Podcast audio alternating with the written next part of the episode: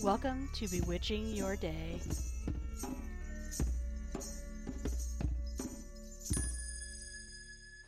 Hi, guys, and welcome to episode three of Bewitching Your Day.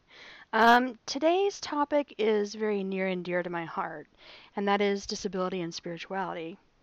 Personally, in my lifetime, I faced Legg-Perthes disease, which was remedied by crutches, traction, a brace, and several surgeries.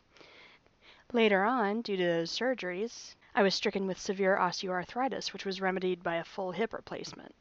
I also developed adenomyosis, uh, which is similar to endometriosis. It was remedied by a hysterectomy.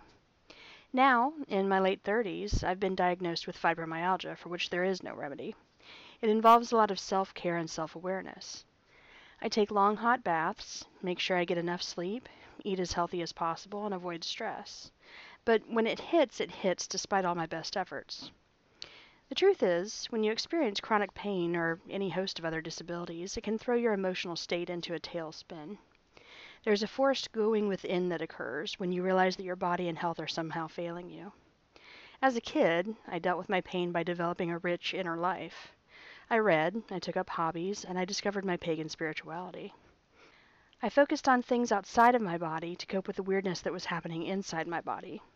It helped me become the person I am today. As pagans, one of the things that separates us from other religions is our openness to differences within our ranks. We tend to be an open minded, inclusive lot. It's one of the things that makes me love our community. Today, think about limitations that have been placed upon you. How have you dealt with those limitations? Do you let them conquer you, or do you conquer them, becoming stronger and more whole as a person? What has your spirituality helped you overcome? Leave me some comments at amyravenson.com and let me know what you think. Blessed be. Check out my blog at amyravenson.com. You can also find me on Twitter under Amy Ravenson.